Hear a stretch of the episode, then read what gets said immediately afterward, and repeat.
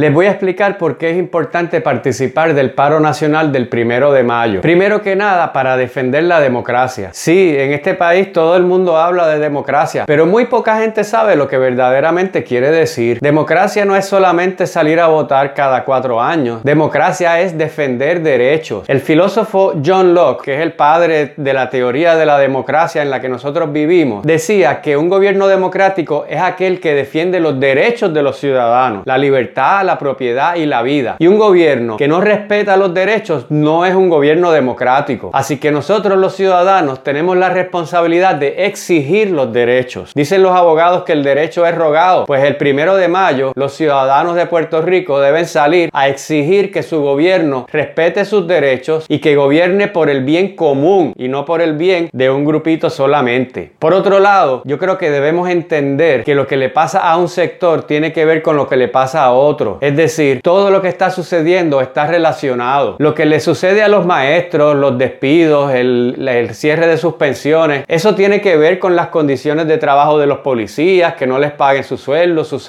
sus horas extras, sus malas condiciones de trabajo. Eso tiene que ver con el cierre de las escuelas y que se queden tantos padres sin tener un lugar donde llevar a sus hijos cercano a sus hogares. Eso tiene que ver con, el, con la reducción de las pensiones. Todo eso está relacionado. Que le quiten tanta cantidad de fondos a la Universidad de Puerto Rico va a tener un efecto sobre la Universidad Interamericana, el Sagrado, la Católica, Ana Geméndez. Sí, todo está relacionado. La reforma laboral va a afectar, está afectando a todos los asalariados de Puerto Rico, sector privado, sector público. Así que no podemos ver estos asuntos como asuntos independientes. La privatización de energía eléctrica tiene que ver con el resto de los trabajadores de otras corporaciones y de empresas privadas. Así que ya es hora de que nos demos cuenta de que lo que está sucediendo es algo general, segmentado en pedazos, pero todo, todo se trata de lo mismo, de extraer riquezas para llevarlas a otro sitio y pagar una deuda que al fin y al cabo va a ser impagable. Mire, además de eso, en Estados Unidos también está ocurriendo. No se crea que salir a protestar, a marchar a la calle es algo antiamericano, para nada. El año pasado, en febrero, miles de estadounidenses salieron a la calle a protestar para reclamar derechos. Nueva York, en Seattle, en San Francisco,